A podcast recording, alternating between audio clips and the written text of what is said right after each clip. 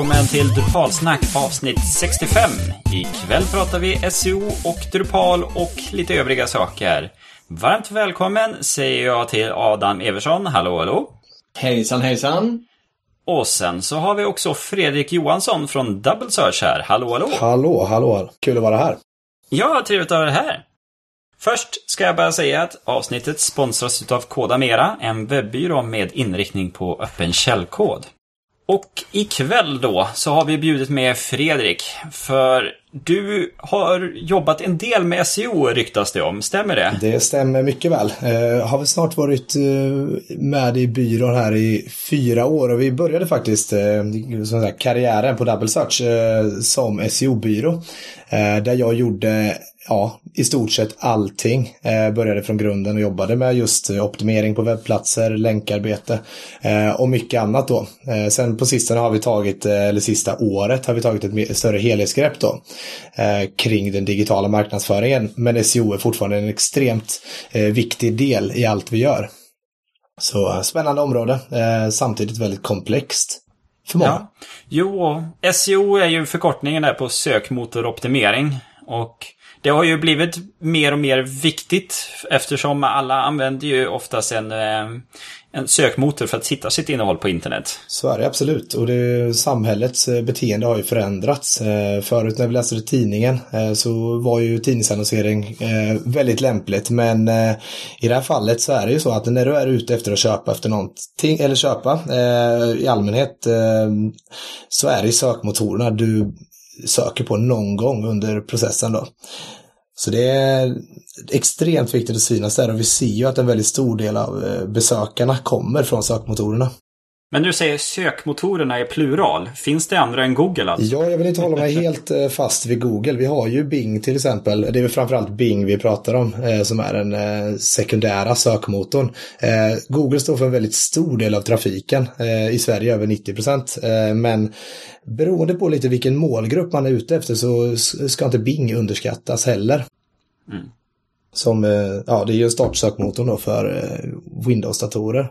Och vissa missar ju faktiskt att byta till Google där. Så, så det är väl en idé att inte glömma bort det helt och hållet. Mm. Jag tänkte på det när ni jobbar med kunder och ska ut och presentera för dem. Hur skulle du säga, varför är SEO viktigt för dem i dagens läge? Nej, men SEO är ju den, eller egentligen inte SEO, men eh, Google och sökmotorerna i allmänhet är ju det som driver mest trafik in till webbplatserna. Eh, och en stor fördel med sökmotorerna det är ju att många är ute efter just att köpa. Eh, och det innebär också att det blir fler besökare som blir till konverteringar, oavsett om det är ett köp eller om det är en förfrågan. Eh, om man jobbar med rätt sökord, eh, så att säga. Mm. Och det med sökord och sådana bitar. Mm. Eh, ska man stirra sig blint på ett ord i taget?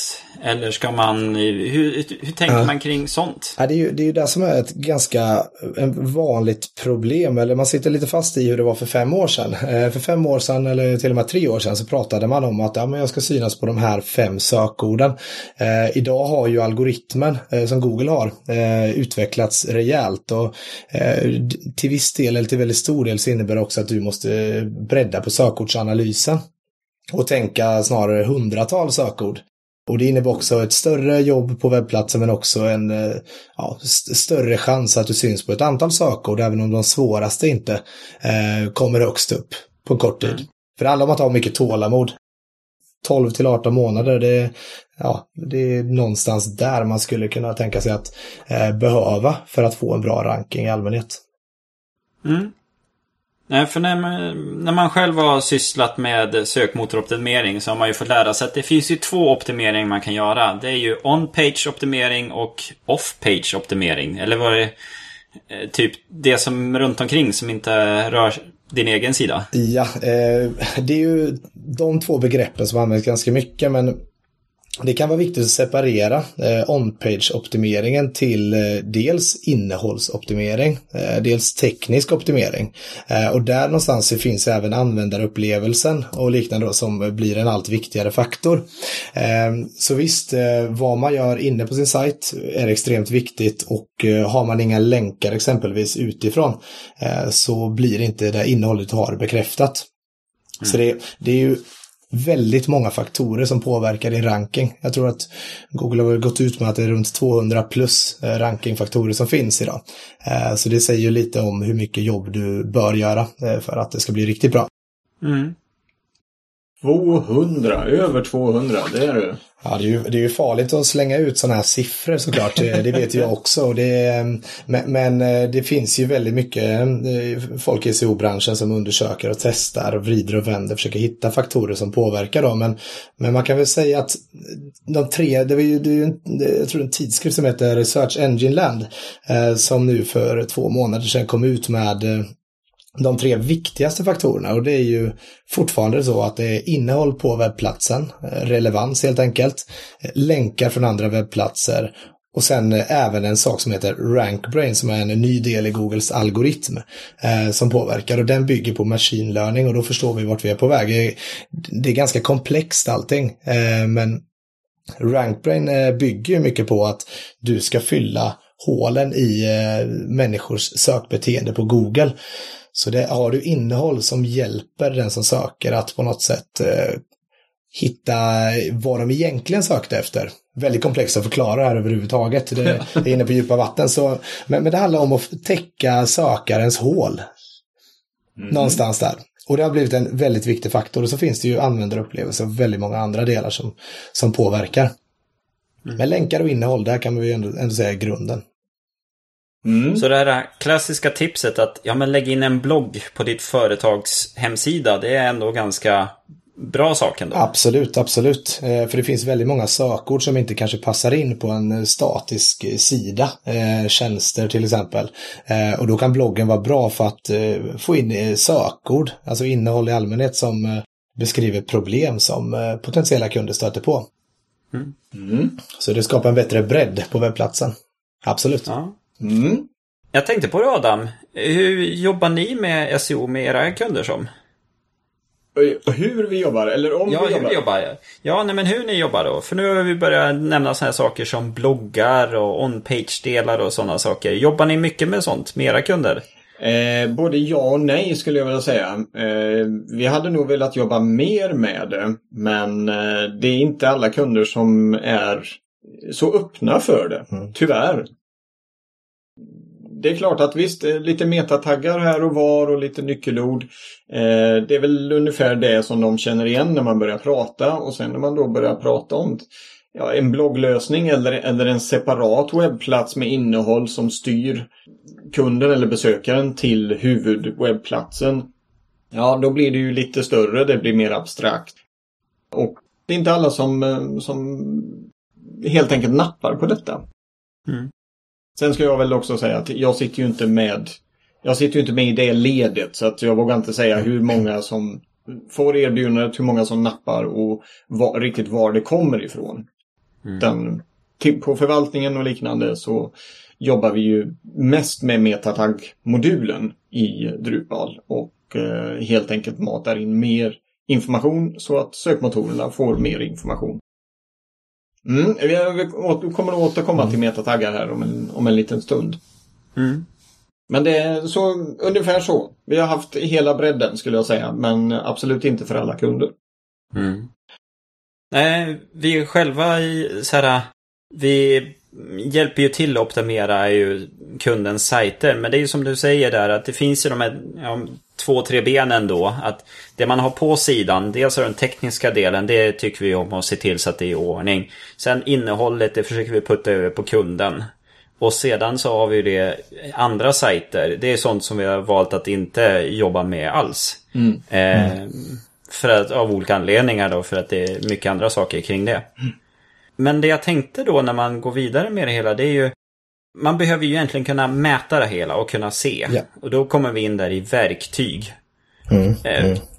Har du något superdunderprogram som du sitter med i dagarna ända? Vi sitter ju med ganska mycket olika verktyg men man kan ju börja någonstans att innan man ens börjar sätta sig och eh, leta efter verktyg så måste man definiera sina mål på webbplatsen och det är någonting som vi ser att eh, det är inte så många som gör det. Det finns ju det är ju extremt viktigt att kolla på vad driver vi för, eller vad driver vi egentligen besökarna till för någonting och vad är det för mål vi vill att besökarna ska fullfölja. Så där någonstans börjar vi alltid jobba med just eh, sökmotoroptimeringen då och annan digital marknadsföring. Sen är Google Analytics är ju ett bra verktyg, det är en bra plattform eh, att utgå ifrån för att mäta trafik eh, från det organiska sökresultatet men också från andra kanaler. Men sen är det ju väldigt viktigt att eh, exempelvis koppla på sajten till eh, Google Search Console som är ja, det är ju nya namnet då för Google Webmaster Tools. Eh, för där får man ju en del statistik i alla fall på vilka sökord man har fått visningar på. Och eh, kopplar man på Google Search Console med Google Analytics kan man även få lite mer insikter direkt i Google Analytics. Så det är, det är det första verktyget som jag rekommenderar. Mm. Det finns mycket annat man kan se där också. Man lägger in sin eh, sitemap till exempel eh, så att Google kan indexera den då. Man ser om det finns indexeringsproblem på webbplatsen. Så alltså eh, Google Search Console är en bra start i alla fall då. Mm. Mm. Det här med sitemap, mm. alltså förr i tiden ja. så, så räckte det ju med att man skickade in första sidan och så kravla sig sökmotorerna. Nu snackar ja. vi ju på Alta Vistas tid där. Eh, då klarade de igenom hela sajten och så var mm. alla nöjda och glada för då mm. hittades materialet. Och så fungerar det väl än idag. Ja, Men det... finns det en fördel med att skicka in en sajt? Går det snabbare eller får Google ja, alltså, mer? Precis. Sak, saken är den lite att eh, många webbplatsstrukturer eh, som byggs är ganska komplexa. Och i vissa fall kan det vara svårt för eh, Google att crawla eh, precis varje sida. Eh, bra att veta är ju att Google-botten då som söker igenom alla webbplatser den navigerar genom länkar. Mm. Och är det så att vissa sidor inte har speciellt tillgängliga eller synliga länkar som ligger i huvudmenyn till exempel, så kan eh, sitemappen helt enkelt vara ett stöd för att Google ändå ska hitta de sidorna mm. som inte riktigt var så lätta att hitta genom länkarna. Så det är framförallt på så sätt att sitemappen gör nytta. Mm. Ja, bra svar, man ska säga. Där har vi ju en modul till Drupal som heter XML Sitemap som, mm. som jag brukar använda, som gör mycket ja. riktigt detta. Och det är ju, vi går ofta ihop med webbyråer eh, vid eller innan lanseringen av en webbplats och då är det ju just sitemaps eh, en viktig del. Mm. Sen finns det en annan del som heter robots.txt eh, som är en man säga, en fil som man eh, hjälper Google att förstå eh, vilka sidor som man vill indexera och vilka sidor som man inte vill indexera. Mm. Vi har ju till exempel inloggningssidan på Drupal-sajt som inte alls är nödvändig att indexera. Nej. Och då handlar det om att blocka bort de sidorna då. Så eh, visst, de, vissa saker som har funnits länge, de, de är fortfarande viktiga eh, på, på ett eh, eller annat sätt. Så det är alltid svårt att väga av vad som är viktigast, men det handlar om att sköta allt korrekt steg för steg från början. Mm. Mm. Mm. Sen finns det också humans.txt. ja. Det, det, finns faktiskt ett initiativ där man ska skriva vilka personer som står bakom en hemsida. Ja, jag vet inte. Jag tycker det är ett kul initiativ, men jag, jag vet inte om det har tagit fart på samma sätt som robots.txt. Kanske blir Bings motsvarighet till robots.txt då. Att de ska hitta en nisch då. Mm. Där möjligtvis. Ja. ja. Så kan det vara. Så kan det vara. Mm. Jag tänkte på, du nämnde mål. Eh, att man skulle börja med att definiera mål på mm. sin webbplats. Eh, nej, om man har en e-handelsplats så är ju målet ja. ganska simpelt. Kunden ska ledsagas fram och göra ett mm. köp och få ett avslut. Det är ett av målen i alla fall. Det är ett, ja, precis. Det är ett mm. av målen. Skulle du kunna mm, bara nämna några andra mål som, som mm. man skulle kunna ha på webbplats? Om det är så absolut, en absolut. blogg, informationswebbplats eller bara en, en vanlig statisk mm. sida för ett företag? Man kan väl säga så här att eh, de målen som man ska definiera ska inte bara eh, täcka de som är redo att köpa idag. Eh, för det som är väldigt eh, viktigt att tänka på det är just det här att ja, ungefär 0 till 5 procent av alla besök blir till kanske ett köp på en e-handel. Och 5 procent är en otroligt hög siffra. Då har vi fortfarande runt 95 eh, procent eller fler eh, som inte gör någonting på webbplatsen. Mm. Eh, och en bra sak att tänka på är ju, finns det några mjukare mål, lättare mål som, är, som, som ändå kan göra att de här besökarna kan ta steg, nästa steg i sin köpresa. För att kanske om en månad eller ett halvår bli till köpare. Och då skulle det kunna vara till exempel att man signar upp sig på ett nyhetsbrev. Man får några relevanta tips. Eh, det är mycket någonting man eh, bör jobba med mycket på business to business. För där är det ju många kunder som söker efter problem och kan du fånga upp dem och få dem att eh, följa någon nyhetsbrev eller liknande då. Det, är ett viktigt mål man skulle kunna sätta. Ett annat viktigt mål skulle kunna vara ja, följ, hur många som egentligen action följde dig på Facebook, sociala medier. Mm. Det är också ett sätt att bygga upp en bas som i framtiden kan genomföra köp. Eh, och sen viktigt när det gäller framförallt kanske eh, business to business eller innehållswebbplatser. Det är ju egentligen en klick på telefonnummer, eh, klick på e-post kan i vissa fall vara väldigt viktigt också. För det är ju konverteringspunkter mm. något. Men det finns ju oerhört mycket mål som eh, man kan eh, sätta. Det kan vara så att har du en video på webbplatsen så kan du ju kolla på hur många som klickade på videon och hur många mm. som såg hela videon. Och det är ett viktigt mål för att se eh, på engagemang istället då. Så har man dem definierade så kan man mycket lättare också se vilka olika kanaler som driver konverteringar till vilken typ av mål. Mm. Så det är det som är viktigt att tänka på, att ha mål som täcker hela köpresan och inte bara de som är redo att köpa idag. Mm. Ja. Eh, blev inte så mycket SEO just i den, ah, precis, det svaret, precis. men eh, SEO är ju en, en del i pusslet. Men eh, det går ju att tänka på samma sätt när det gäller sökord. Eftersom du kollar på ganska mycket olika typer av sökord så kan du faktiskt kategorisera sökorden efter vilken eh, del av köpresan man befinner sig i när man söker på de olika orden.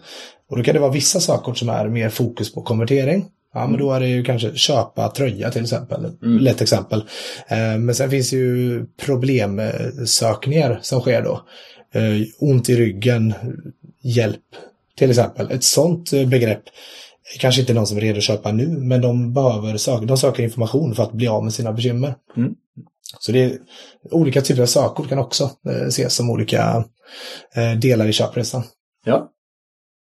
Schysst. Men mm. om vi då tänker oss att ja, men man börjar sätta upp sin hemsida och så och fylla den med information. Det finns ja. ju väldigt många olika standarder av hur man ska fylla sin hemsida med mm. information. Ja. Hur viktigt är det att följa alla sådana standarder till punkt och pricka? Eller är det viktigare att fylla med innehåll? Jag tycker det är otroligt viktigt att man sätter en struktur som gör det möjligt att eh, fylla webbplatsen med mycket unikt innehåll eller varje sida med unikt innehåll. Mm. Vi bygger ju ofta, eller vi, vi ser till att uh, samarbetspartners bygger webbplatserna med sökordsanalysen uh, som utgångspunkt. Där vi kollar på vad är det för sidor som faktiskt behövs för att kunna skapa innehåll kring det som potentiella kunder söker på på Google till exempel då. Så mm. strukturen är ju otroligt viktig innan man börjar fylla allting med innehåll. Mm. För att det ska bli ja, unikt och konkret och relevant innehåll på varje sida. Ja.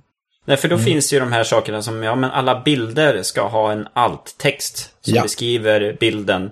Och länkar ska ha titel på sig. Och det mm. finns ju väldigt mycket sån metadata som du inte ser egentligen som vanlig besökare förrän du går lite grann utanför ramen. Ja. Men det är ju väldigt viktigt för skärmläsare mm. och för bottar.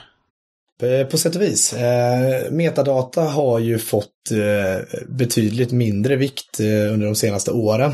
En vanlig bild är ju att eh, meta keywords, eh, det är bara att fylla med sökord så kommer det upp på rankingen. Eh, meta keywords är ju någonting som inte är speciellt relevant idag. Jag vågar inte säga att det inte har någon relevans överhuvudtaget, men, men nästintill obefintligt är det. Ehm, meta description som är en annan del av den dolda datan, den du ser på sökmotorerna, den påverkar ju inte rankingen i sig heller. Så det är en dold data, men den påverkar fortfarande klickfrekvensen från sökmotorerna då. Så den är viktig på ett annat sätt. Men men i övrigt så skulle jag säga att eh, det är det synliga innehållet som besökarna ser som är absolut viktigast. Och då pratar vi om titeln, eh, rubriken du ser på Google och på fliken där uppe på internetrutan. Eh, H1-rubriker, headlines, ingresser, brödtext och så vidare. Då. De är extremt viktiga. Sen är ju även alt-taggar någonting som är ganska så underskattat. Eh, är ju eh, ett sätt för blinda att förstå sig på vad som finns på bilden. Och ett van, en vanlig sak man ofta gör fel där, det är ju att man skriver massa sökord där, men då kan man fundera på hur kul det är för en blind människa som kommer in på webbplatsen att få höra massa sökord upprabblade efter sig. Så det finns ju en balans där, det handlar om att skriva faktiskt för människor när det gäller alttaggar som du nämnde där så handlar det faktiskt om att skriva för blinda så att de förstår vad bilden innehåller. Och finns det något sökord med, då är det ju ingen nackdel i det. För det är innehåll precis som allt annat innehåll. Så eh, Så det blir lite en, en guldstjärna hos sökmotorerna kanske. Precis, det är ju, det är Men- en, av, en av många faktorer, så kan man säga. Det är Ja. inte så att det skapar mirakel, men det handlar om att göra saker korrekt och då ökar möjligheterna. Och, eh, och samtidigt så blir det en ännu större guldstjärna för de som faktiskt eh, råkar ut, eller Mm. inte råkar ut, men som sitter med en skärmläsare och faktiskt får förstklassig information då förhoppningsvis. Precis, precis. Istället för udda sökord. Sen kan man ju säga också att eh, det finns ju många tidningar eller tidskrifter och liknande som kör Drupal eh, som plattform och, och för dem så tycker jag det är otroligt viktigt att eh, vara tillgängliga. För det är tillgänglighet det någonstans handlar om och då handlar det om att skriva alttaggar för blinda så att de förstår vad som faktiskt finns och syns på webbplatsen. Mm. Samma gäller myndigheter. Det är, och även alla andra tycker jag då. Mm. Så det synliga innehållet är i dina ögon otroligt viktigt. Otroligt viktigt ja. Synligt In, för... inte eh, bara för sökmotorerna utan för, för Precis. besökare också. Absolut, absolut. Så det, det handlar om att inte bli för sökordsfixerad och bara skriva massa sökord, utan innehållet ska vara skrivet för besökarna eh, med eh, egentligen sökorden som den röda tråden i varje sida som eh, man bygger då. Att jämföra som en tidning. Eh, startsida på en tidning fungerar som startsidan på en webbplats. Eh, sen har vi undersidor med en tydlig rubrik, en tydlig text med röd tråd, förhoppningsvis nu då. Och det är såklart att det underlättar för läsaren att ha en röd tråd och förstå sig på vad de har landat på för sida. Mm. Istället för att rabbla om allt. Ja, så att då är vi inne där på min följdfråga just det med att ska man ha specifika laddningssidor eller eh, ämnessidor och inte försöka klumpa ihop allting i en enda lång? Det är precis det man måste göra idag. Eh, och det är ju så Google-botten eh, på något sätt försöker prioritera vilka sidor som ska ranka högst eh, och vilka som inte ska ranka någonstans. Eh, det handlar om att du har inte så mycket utrymme på exempelvis eh, titeln att skriva massa olika sökord. Utan du får välja sådär två till tre nyckelord som är de viktigaste för en unik sida att jobba med. Sen kan du jobba med flera sökord i innehållet för att det ska finnas något djup i innehållet då. Men man måste bygga många sidor på en webbplats för att få en bred synlighet på många sökord. Mm. Absolut.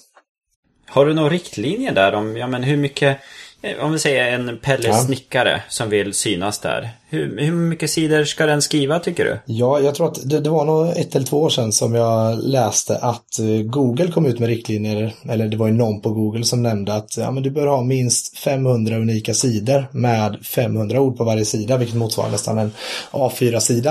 Eh, det är ju en hint av hur mycket Google värderar innehåll. Eh, ni kan tänka er Wikipedia och Flashback. Varför kommer de högst upp hela tiden och ja, irriterar oss? Ja, Wikipedia irriterar oss inte lika mycket kanske, men, men det är ju för att det är mycket innehåll som skrivs. Eh, och, och fördelen med Wikipedia det är ju att det är andra människor som skriver innehållet.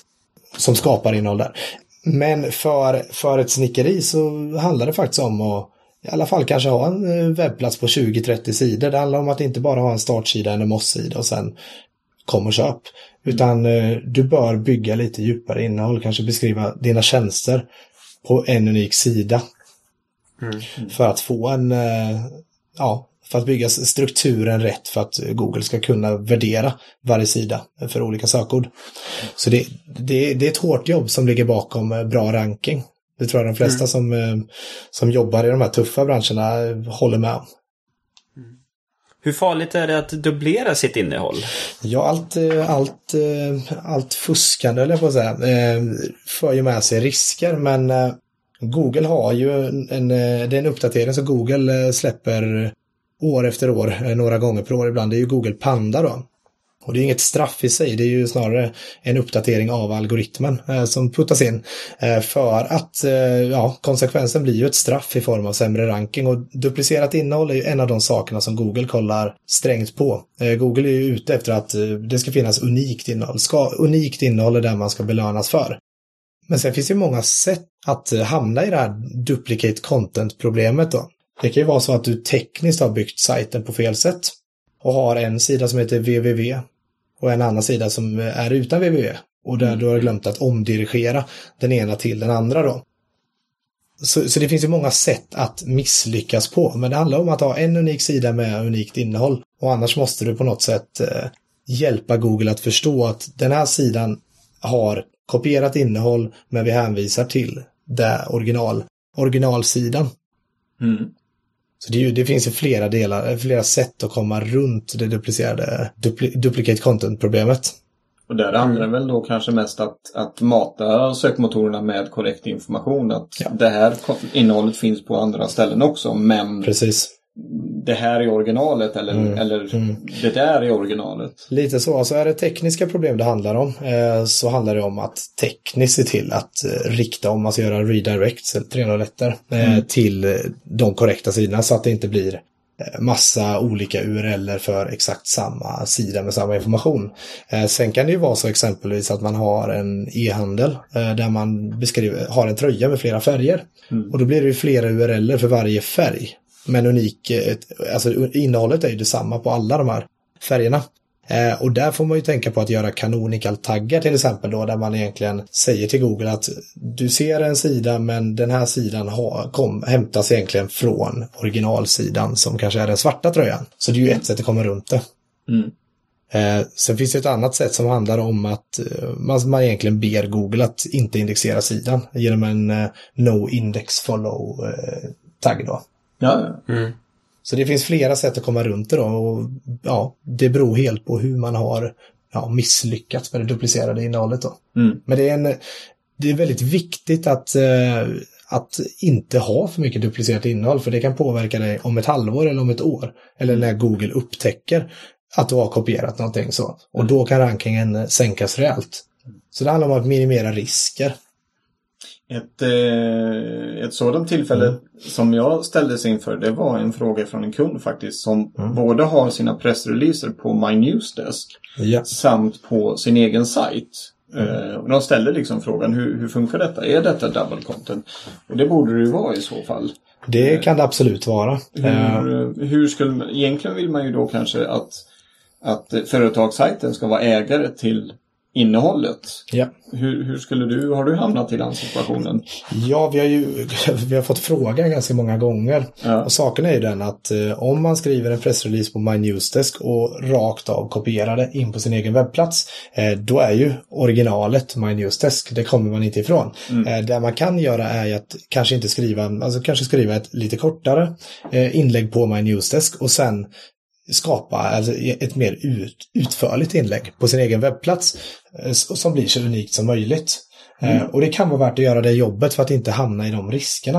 Och bara göra det lite, lite annorlunda. Ja, Eller precis, Inte lite, precis. Men, men i alla fall så mycket så att det inte är Nej, exakt. bygga ut innehållet Mm. och egentligen kanske se My Newsdesk som en källa där du kan driva in besökare till webbplatsen där du kan läsa mer Mm. om eh, där du, ja, där du nu går ut med. Så det är ju ett sätt att komma runt och sen går det ju även att eh, göra en canonical-tagg från din egen webbplats in till My Newsdesk exempelvis och det här URLet då, Mm. där innehållet är väldigt kopierat. Eh, Canonical-taggar gör man oftast helst internt på webbplatsen men sådana saker går att göra också. Ja. Men jag skulle, jag skulle egentligen föredra att skapa en unik eh, pressrelease på min egen sajt som är mer utförlig kanske då. Mm. Som bjuder på lite mer information. Precis. Mm. Mm. Ja, men det var ju intressant att lära sig. Det finns många möjligheter och det är så här, vad som är rätt och fel är ju väldigt svårt att säga när det gäller SEO för det är ju byggt på tester och gissningar och ja, Mm. väldigt mycket sånt så, så man får vara försiktig och det handlar om att som sagt minimera risk. För då hamnar vi där just med att, ja men chansningar och sånt. Det här med länkar, inlänkar. Mm. Ja, det spännande. finns ju massor med tjänster där man kan köpa eh, länkar in till sin sajt. Precis, precis. Ehm, det är väl ganska mycket risk i det va? Det beror på, eh, som man alltid säger. Eh, nej, men det här med länkar har varit en eh, väldigt, eh, ganska intensiv och spännande diskussion och alla menar ju att de har rätt på eh, sitt sätt. Då. Vissa jobbar ju med det som kallas etisk SEO. Och om det handlar om att man följer Googles riktlinjer eller inte, det är ju ja, det är också upp till var och en. Eh, man kan säga så här att att köpa länkar behöver inte i sig inte vara fel. Men det handlar om att i så fall köpa länkar från sajter som har en väldigt hög relevans till din egen webbplats.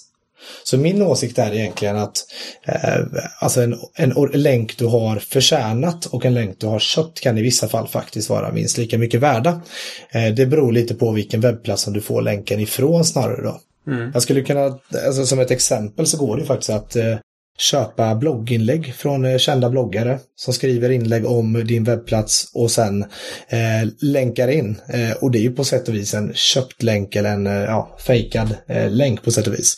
Mm. Eh, lika mycket som att man får en länk från något länknätverk som någon har byggt upp. Men allt handlar om relevans och om webbplatsen man får länken ifrån är trovärdig enligt Google så ser inte jag något större problem att få länkar därifrån. Men i vårt fall så är det väldigt viktigt att eh, vara tydlig med kunden var länkarna kommer ifrån och att mm. få koll mm. på vad har du för länkar in till dig.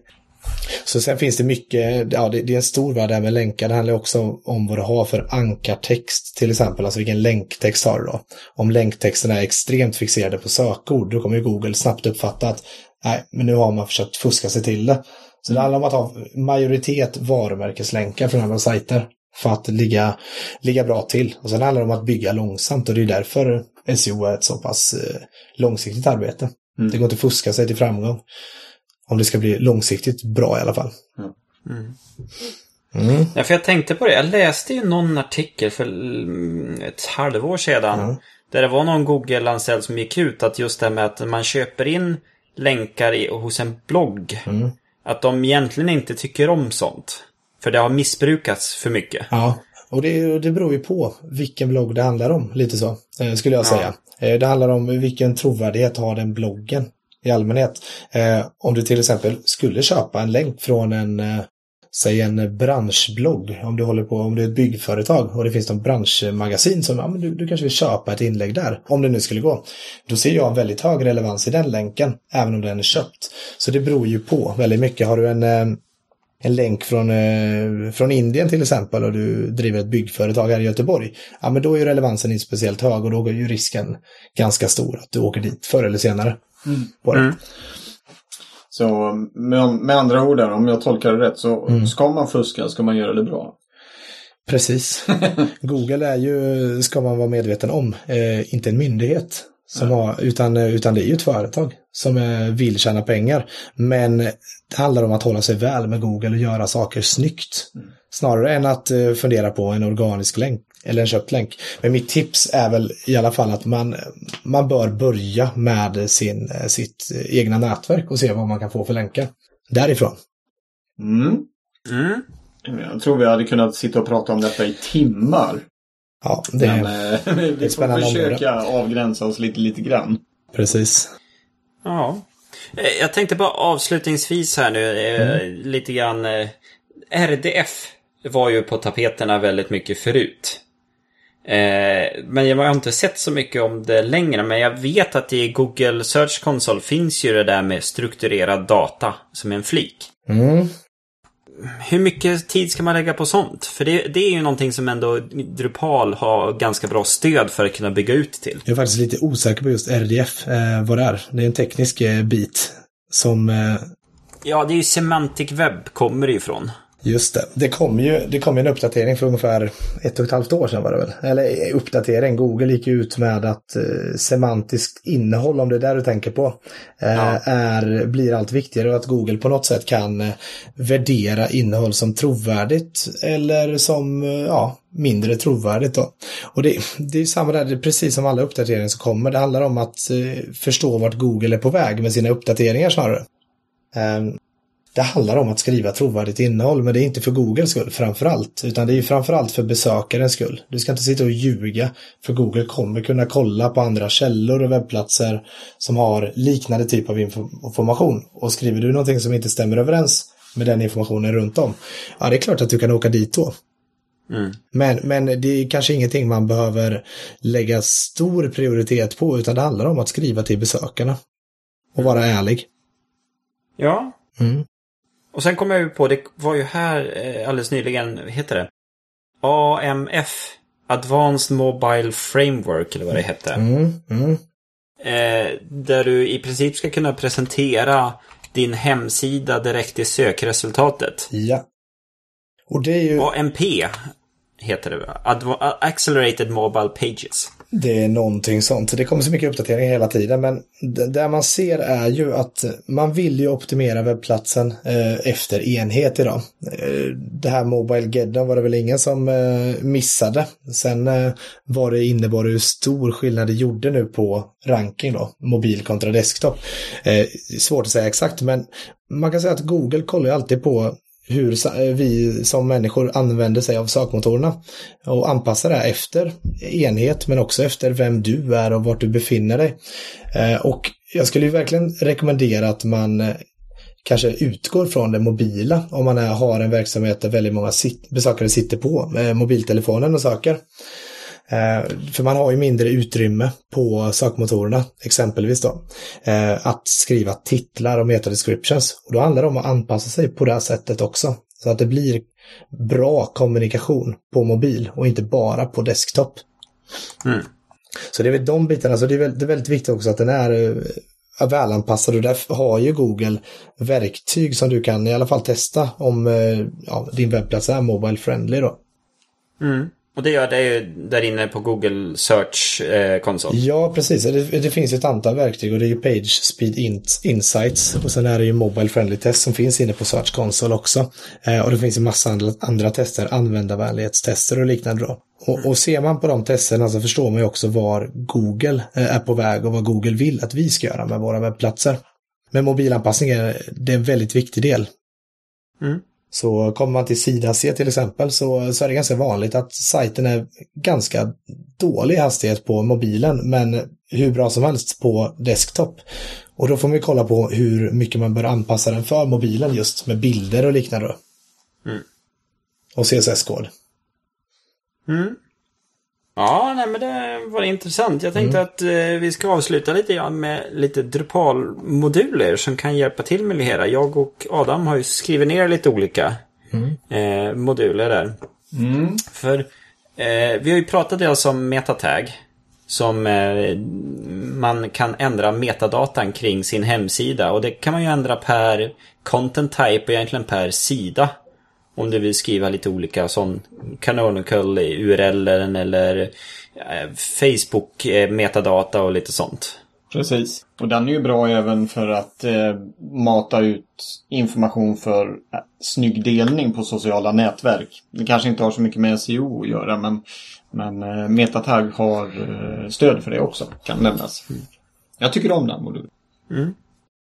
Och XML Sitemap eh, nämnde vi då i anslutning till eh, Search Console. Eh, mm. Så de två har vi redan nämnt. Den hade ju en säkerhetsbugg som man behöver patcha. Bara så att ja, man vet det. om det hela. Två, två, tre veckor sedan. Så att eh, ja. om, eh, om ni hör det här först av allt så, så får ni eh, tänka om hur ni håller koll på era säkerhetsuppdateringar. Mm. Sen är ju Path Auto så man kan göra sina egna eh, eller automatiserade URLer.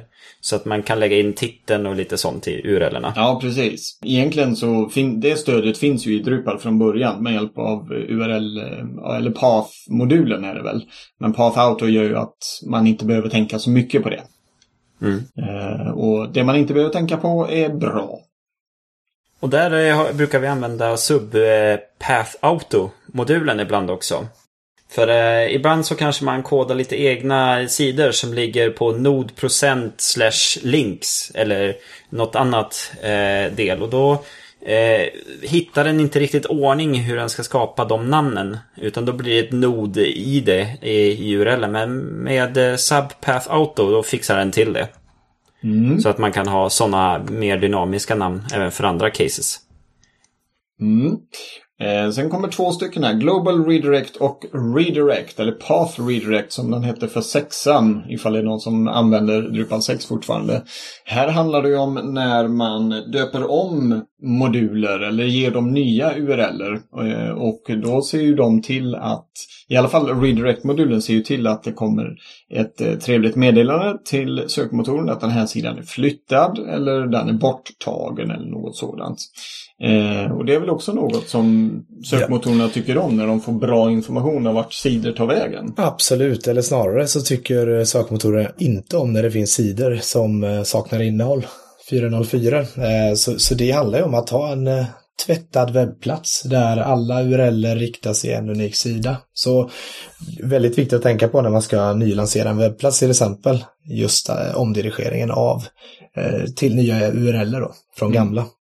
Så det är väldigt bra verktyg. Mm. Och Global Redirect tar hand om eh, lite dubbletter och liknande. Eh, om eh, samma nod finns på olika språk så ser den till att eh, man hamnar rätt. Eh, så den eh, hjälper till också med lite sådana saker. Mm.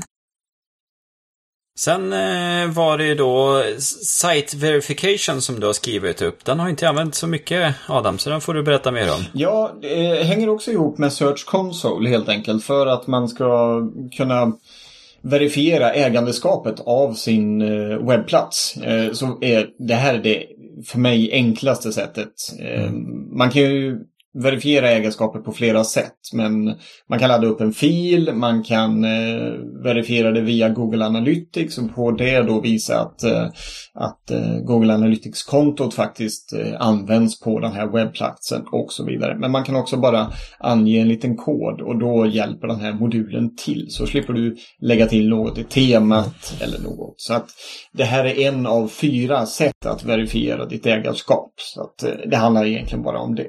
Mm. Men Men likväl viktigt eh, kan man säga. Ja, ja, precis. Om inget annat för att faktiskt få igång Search Console. Ja. Eh, sen avslutar vi med tre stycken checklistor eh, som man kan installera. Eh, de stämmer av med eh, innehållet och eh, framförallt på webbplatsen hur det är Eh, hur innehållet presenteras, hur det är uppbyggt, eh, vilka moduler eh, man skulle kunna aktivera för att främja sin SEO på sin webbplats. De här tre, SEO Tools, SEO Checker, SEO Checklist, är säkert bra, men de har inte uppdaterats på relativt länge. Det är, jag tror den nyaste är ett och ett halvt år gammal och eh, som vi har hört så kan visserligen SEO-jobbet vara långsamt för att ha lite tålamod där, men eh, det går snabbt när sökmotorerna med Google i spetsen ändrar. Så att jag skulle nog faktiskt rekommendera en fjärde som släpptes eh, för Drupal nu i våras. Eh, och det är Joost, eller Joe, Joast, hur man nu ska uttala det. Ja, det är ju en kille från Holland som, eh, som eh, ligger bakom Yoast just. Ja, ja, då, det är Yoast eller? ja då, då vet man inte riktigt hur man ska uttala det. eh, Precis. men det, den har funnits till Wordpress under väldigt lång tid och eh, släpptes nu till Drupal. Och den ger alltså rakt på sidan när du, när du författar ditt, eh, ditt innehåll så kollar den mot sökord, mot sökmotorer och ger en, eh, en väldigt bra bild över hur det kommer att se ut i sökmotorerna, hur det kommer att funka och liknande. Så att eh, den kan verkligen rekommenderas. En förenkling har du i alla fall. Jag kan tillägga, det finns ju lite andra verktyg utanför eh, just Drupal som kan vara bra att ha i åtanke. Och det är ju ett som heter Screaming Frog som vi sitter och använder oss av ganska ofta, eller väldigt ofta. Och det är, det är också ett verktyg där du kan se hur du ser ut på SERPen då, på varje unik sida.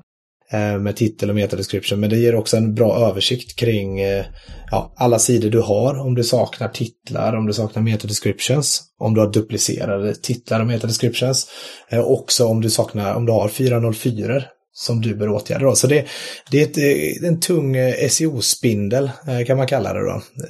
Screaming Frog, så det är en, någonting jag rekommenderar. Mm. Och så var det ett nytt ord som dök upp här också. Serpen. Serp. Just det.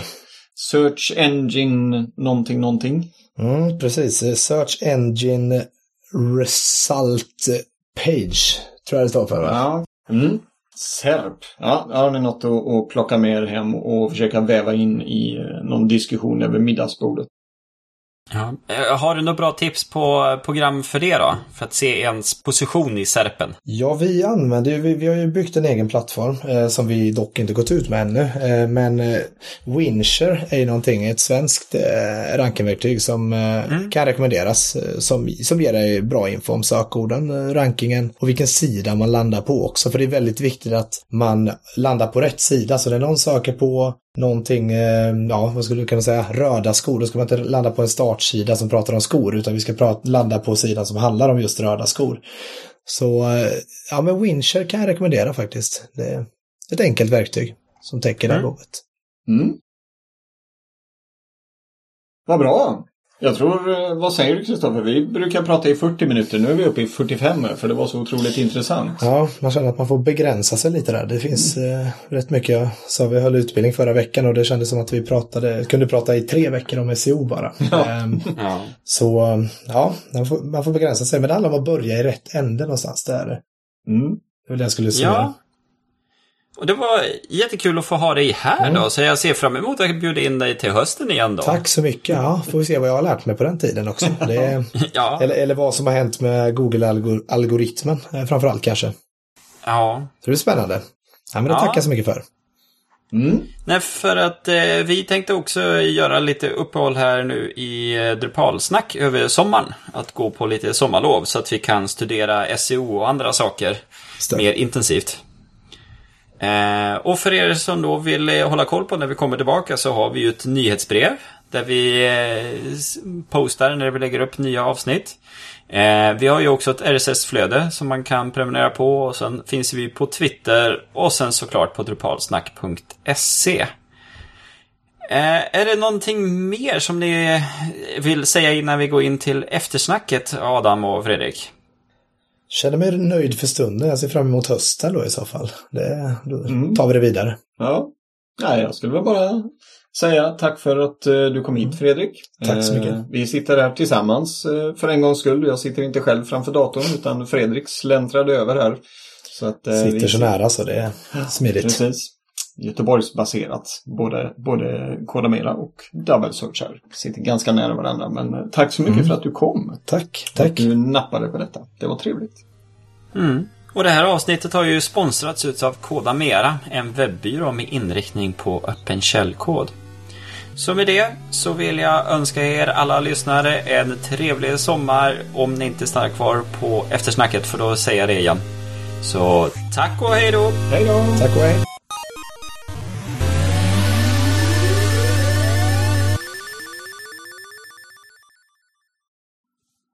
Ja, då är vi inne i eftersnack nu. Ja. Då kan man luta sig bakåt lite. Och fortsätta prata ja. SEO då. Nej. Ja, knäppa, knäppa upp eh, byxorna och ta på sig vad heter det, slips. Eller vad heter inte slipsen, vad heter de här skorna? ta på sig skorna? Flipflopsen? Ja, men vad heter Ja, men vad heter Slippers. Heter de väl? Ja, så inne, innedojor. Ja, innedojorna. Ja. jag tänkte flipflops, jag tänkte stranden direkt ja, där. Ja, precis. precis. Ja. Ja, ja, det är väl aldrig, eller det har väl hänt både en och två gånger att, att man fortsätter prata eh, i eftersnacket om, om samma innehåll som man mm. redan har diskuterat i 45 minuter eller något sådant. Det är lite så när man jobbar i den här branschen så behöver man vara genuint intresserad. Mm. Så det här blir ju lite en del av vardagen och inte bara eh, ett jobb. Nej. Kanske ni känner igen också. Det... Ja. Jo du. Det, det, är ju därför vi sitter här och spelar in Drupalsnack. Precis. När, när arbetsdagen med Drupal är över. Mm. Ja, det är så här, jag håller på att renovera badrummet här hemma just nu. Så jag har haft en släkting som har varit och hjälpt till och jobbat med kakelsättare och lite sånt. Och då har jag fått hjälpa till och hantlanga lite grann där. Och jag, på ett sätt har jag tyckt det var ganska skönt. Därför att när man är där, då, här, när jobbet är klart och man lämnar rummet, då är det ju klart. Mm. För andra saker är ju som, ja men jobbar man med SEO, jobbar man med hemsida, det mm. finns ju alltid saker man kan förbättra. Ja. Så det, det, är lite svårt om man tänker sig att, ja nej men jag ska, jag ska hjälpa en annan släkting av en hemsida. Eh, då mm. blir det så här, ja men då, hur, så här, när är vi klar då? Mm. Det, finns ju inget, det finns ju inget slut. Man kör på, ja precis. Ja. Men nu, nu tycker jag du har en ganska snäv inställning som husägare, Kristoffer. För att som husägare är du aldrig färdig. Det finns alltid något att göra. Mm. Jo, det är sant. ja, det har väl med intresse att göra. Jag och Fästman ska ju flytta nu i höst. Och vi köper en nyproduktion så slipper vi göra större delen av jobbet och hoppas att problem inte dyker upp. Så ja, då kanske ja. vi slipper en del i alla fall. Ja, men det finns nog ja. något altandäck du kan skruva, skruva ihop. Ja, eller någon, det... någon pergola som behöver byggas eller något trä som behöver flyttas. Precis, ja. Att, ja det kommer man nog inte ifrån. Alltså. Det, ja, det är väldigt meditativt att gå och påta i trädgården. Kan, kan väl meddelas. Mm. Eller plocka mördarsniglar. Ja, Mm, kommer nej, in men- i det också. Det, Ja, ja, precis. Nej, men eh, som du säger där att eh, syssla med webbsidor, det, det blir ju aldrig färdigt. Det finns alltid någon aspekt som kan förbättras, som kan skruvas på. Eller helt enkelt eh, strykas och göras om från början. Ett utav mina sommarprojekt eh, som inte är snickeribaserade är faktiskt att eh, migrera min, eh, min egna lilla blogg från Drupal 7 till Drupal 8. För att eh, helt enkelt lära mig mer om migreringsprocessen och eh, framförallt om Drupal 8 och, och temande och sånt där. Eh, det ser jag fram emot. det blir ut, utvecklande under sommaren då. Ja, men perfekt. Mm. Ja, precis. Och det är väl lite det man har tid för nu under sommaren också, just att uppdatera sig. Ja, Läsa på lite och faktiskt eh, tänka till. Ja, exakt. Sen får vi ju se här. Nu har det ju varit strålande solsken här och det kanske fortsätter. Eh, vilket gör att det, det är som hemma nu. Man kommer hem och så är det jättevarmt så man bara slänger av sig alla grejer och så går man ner till stranden istället. Vilket gör att när man kommer hem så ser huset förjäkligt ut för alla grejer bara ligger överallt. Eh, så, och så ska man slänga sig i soffan och läsa någonting. Ah, okej, jag får nog börja med att plocka. Och så plockar man och så är klockan jättemycket och så går man och lägger sig istället. Men eh, det är ju nu som vi svenskar lever upp lite Ja, när det är sommar. Det är, eh, solen, märkligt. solen kommer fram och, och ut, ut och tar det lugnt. Liksom. vi rör oss till och med ute på stan på en eh, tisdag. Det är förvånansvärt eh, mycket folk ute på Avenyn här i Göteborg. I alla fall. Jag blev chockad själv. För vi har ju Mm. vårt helgbeteende där. Vi går ut och satsar allt på helgen. Men nu, nu, nu är det lite mer behagligt faktiskt. Ja, precis. Och vi har ju, för de som känner till Göteborg så ligger ju våra kontor i närheten av Andra Lång, Andra Långgatan. Och eh, det har vuxit upp väldigt många pubbar av olika kvalisort. Och eh, nu, eh, första vårtecknet är väl när uteserveringarna kommer upp. Ja. Det finns det säkert på fler ställen. Men sen kommer liksom sommartecknet när, när de är fullsatta. Inte bara de här vikingarna som kommer ut liksom i slutet på mars och bara jo, jag ska banne mig dricka min öl utomhus. Men nu sitter ju folk där och det är fullsmockat.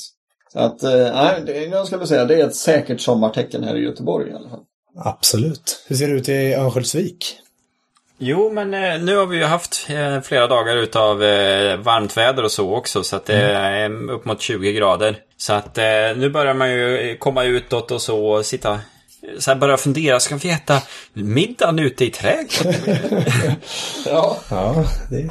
Ja, och grillning. Jag var ju här i helgen, då var det ju eh, så här, och jag och dottern var ute och cyklade på gatan och så bara Det luktar grillat här. Så här ja, det är, nog, det är nog vår nu.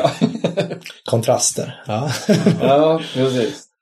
Ja, det är väldigt, väldigt trevliga lukter som börjar dyka upp här när eh, grillarna tas fram. Ja, det viktiga tycker jag är väl det att man eh, försöker koppla sig bort lite från det digitala. Vi lever ju i det konstant. Eh, digital stress har ju blivit ett, be- ett ganska välkänt begrepp. Så jag tror att eh, det är väl en, ett, ett hett tips. Lämna mobilen hemma. Eh, När man är ute lite och pratar med någon som du ser. Ja. Det, det ska jag försöka hålla mig till i alla fall. Mm. Bäst det går. Och inte hålla koll på jobbmail hela tiden. Nej, precis. Ja. Nej, mitt mål det är ju att jag ska göra uppehåll i mobilspelandet. Man har ju alltid något smått litet mobilspel som man tar upp när man sitter på toa eller när man åker buss eller vad som helst. Att så här, ta bort det för att jag kommer ändå behöva ja, men, här, läsa mejl och sånt. Jag är ju egenföretagare så det är svårt Det att få frid över det hela. Men att sluta spela, det, det kan jag ju inte så här, jag kan inte motivera varför jag ska spela varenda dag i årets alla dagar. Ja, det, är- det är definitivt ett beroende. Mm. Å andra sidan så är det ju i alla fall i mina ögon statistiskt bevisat att man mår bättre av dataspel och man får bättre reaktionsförmåga av, Ja, av dataspel. Eller, eller så är det någon gammal utredning angående Nintendo att man fick valkar på händerna av de här spetsiga eh, handkontrollerna. Men man fick bättre reaktionsförmåga. Så att det, det kan vara en 30 år gammal utredning. Men jag tror det, ligger, det, det stämmer säkert. om, om inget annat så, så får, har man rätt så bra reaktionsförmåga men när man lite på fyllan tar fram mobi- mobilen och ska spela någonting och så fupplar man och, och tappar mobilen och ändå lyckas fånga den. Så att, ja, Någonting har det gett. Ja, precis. Mm, apropå konsoler. Jag gjorde ett jättebra inköp här för ett par veckor sedan. Jag köpte Nintendo 8-bitars och Nintendo 16-bitars kontroller med USB. Så nu sitter jag hemma och spelar gamla Nintendo-spel via en eh, emulator som heter OpenEMU. Eh, kan rekommenderas ifall man eh, tycker om lite äldre spel och jag har också fått med mina tjejer, mina två döttrar. Så att de har spelat Bubble Bobble, Balloon Fight, Ice Climber och Super Mario Kart. Ja, det är bra. Till leda, får man väl säga. Men det, de tyckte det var jättekul i tre dagar. Sen gick de tillbaka och spelade Star Stable istället. 8-bitars grafik och 16-bitars grafik står sig inte riktigt mot eh, 73 miljarder polygoner med hästar som, eh, som eh, första motiv. Mm. Mm, så är det. Det är en liten kul historia där. Star Stable, känner ni till den? Nej, faktiskt inte. Jag håller på jag försöker tänka på om jag känner till det. Eh, Men, Eh. eh, men Nintendo 8-bitars och 16-bitars, det känner man väl till. Ja, Det precis. På något sätt, originalet är väl alltid bäst som man Ja. säger. Det att... Star Stable är, jag brukar jämföra det ungefär som World of Warcraft fast baserat på hästar, stall och, och ridning helt enkelt. ja. Eh, men eh, man gör uppdrag, man får pengar och så kan man då köpa bättre utrustning till sin häst eller köpa nya hästar och liknande. Så det tar aldrig slut riktigt. Eh, nej, det gör ju inte det. Och det kommer liksom löpande uppdateringar. Och det är ett svenskt bolag om jag inte har missuppfattat detta. Det ligger uppe i Stockholm. Jobbar mycket med YouTube-filmer. De har alltså vlo- vloggare som dokumenterar det de spelar och går igenom. Och eh, det har blivit otroligt stort i eh, mina barns umgängeskrets. Och det verkar lanseras på flera olika språk och sånt. Så att eh, World of Warcraft får nog... Eh, Se upp ja. ja, de får se upp helt enkelt. Är väl motsvarande målgrupp ungefär där. Ja, Ja. så att eh, jag hoppas ju här om, om några år så ska tjejerna kunna lämna Star Stable och så ska vi kunna spela Overwatch, eh, Portal och sen naturligtvis så måste jag introducera Half-Life och Bioshock och lite sådana spel också. Mm. Då får vi vänta på Half-Life 3 då. Ja, jag vill ju gärna... Ja, tro, tror vi att det kommer? Tveksamt. Ja. Men om det kommer så då vet du, då är det ju döttrarna som ska in och lära sig spela det. Ja, då får jag spela igenom de första spelen först liksom bara för att uppleva det hela. Ja, jag såg på någon sån video där de gör de här eh, speedrun utav Half-Life. Och Half-Life 2. Och då har de ju hittat... Eh, det, finns, eh, såhär, det finns inom CS-världen, alltså Counter-Strike-världen. Eh, det heter eh, Bungee Hop. Okej. Eh, där du genom att när du hoppar och sen eh, vrider du samtidigt som du landar och hoppar uppåt igen. Så behåller du din fart. Okej. Och genom att göra det så kan du komma upp i väldigt hög fart. För sen när du faller neråt så ökar du farten och sedan när du hoppar upp så behåller du den och sedan neråt. eh, och eh, just i Half-Life så har man ingen överbegränsning. Och blir du riktigt duktig på det där så kan du ju då ha hur hög fart som helst och då kan du hoppa över partier som du inte egentligen borde ha kunnat hoppa över. Och eh, sen har de ju också hittat såna här, när du är wallhack så du kan gå igenom väggen eh, och hamna som utanför kartan och då kan du komma åt eh, andra saker. eh, och vad var det med? Jo, du har ju den här när du har teleportören där, du kan flytta saker. Eh, då finns det någon bugg där också, att du har saken under dig och så flyttar du den. Då kan du flytta dig själv också. Så, så att du flyger. Ja, Så att, vad, var det? 30 minuter har de klarat ut hela Half-Life på. oj. Men då är det ju 30 minuter utav millimeter eh, så här, precision och få allting att stämma precis. Ja, precis. precis.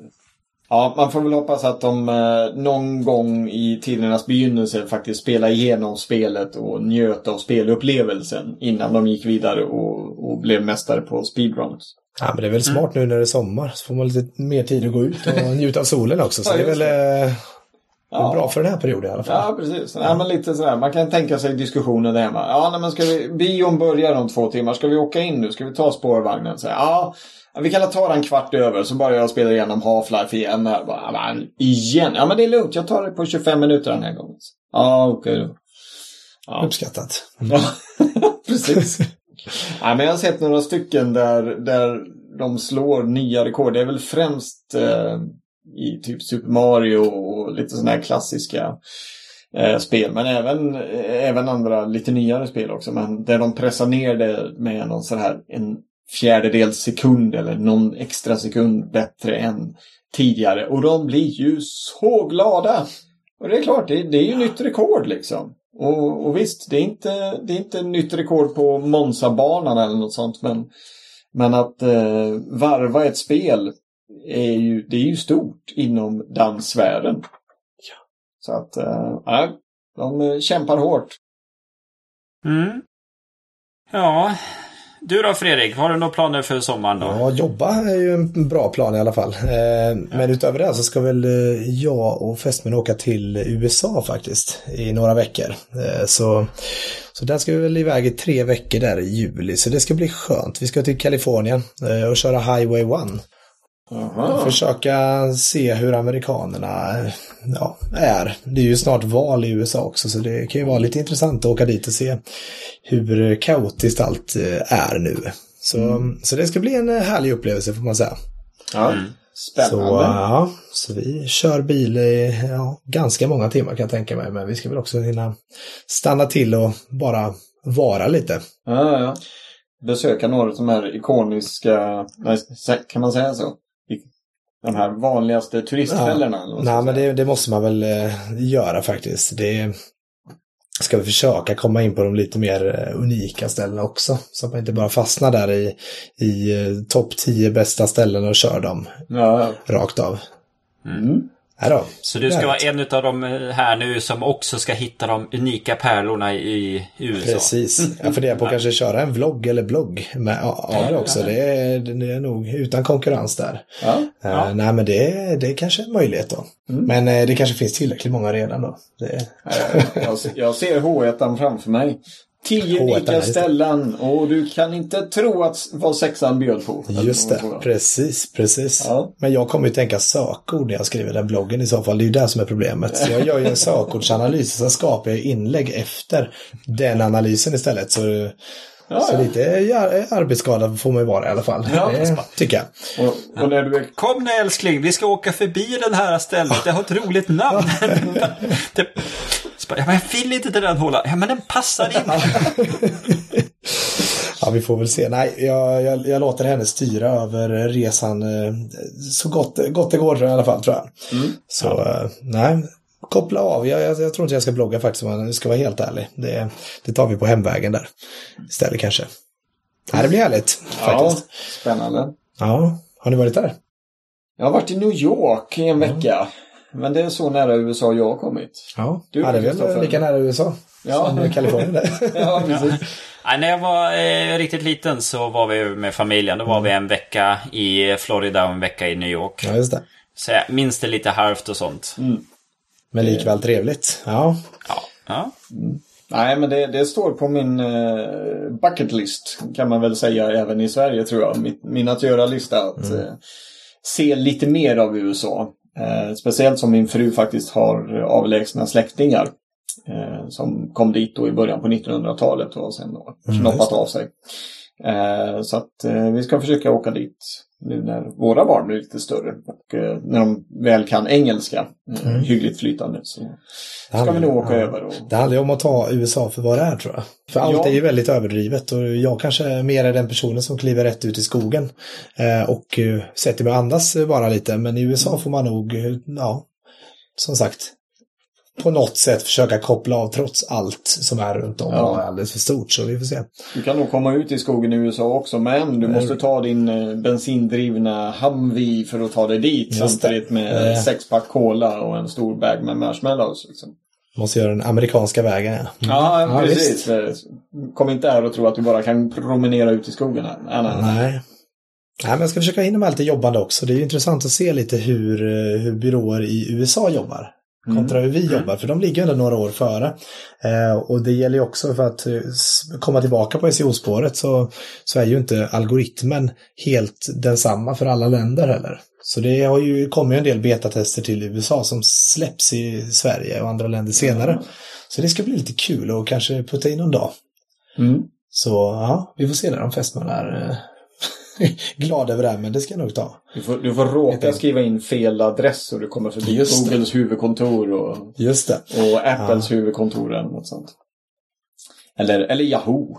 Ska du bara Det ska vi inte in underskatta och- här, precis. Ja, precis. precis. Kan knata Det- in och erbjuda dem en 500 för att köpa bolaget. Ja, precis. Nej, men så lite, lite kunskap kan man nog ta med sig också. Mm. Mm. Schysst! Ja, det låter Ja. som en, eh, en cool sommar. Så är det. Mm. Ja, men då tycker jag vi sätter igång och eh, tar och njuter av sommaren redan här och nu kanske då. Det har vi gjort här i två veckor i Göteborg, vet du. Så det är...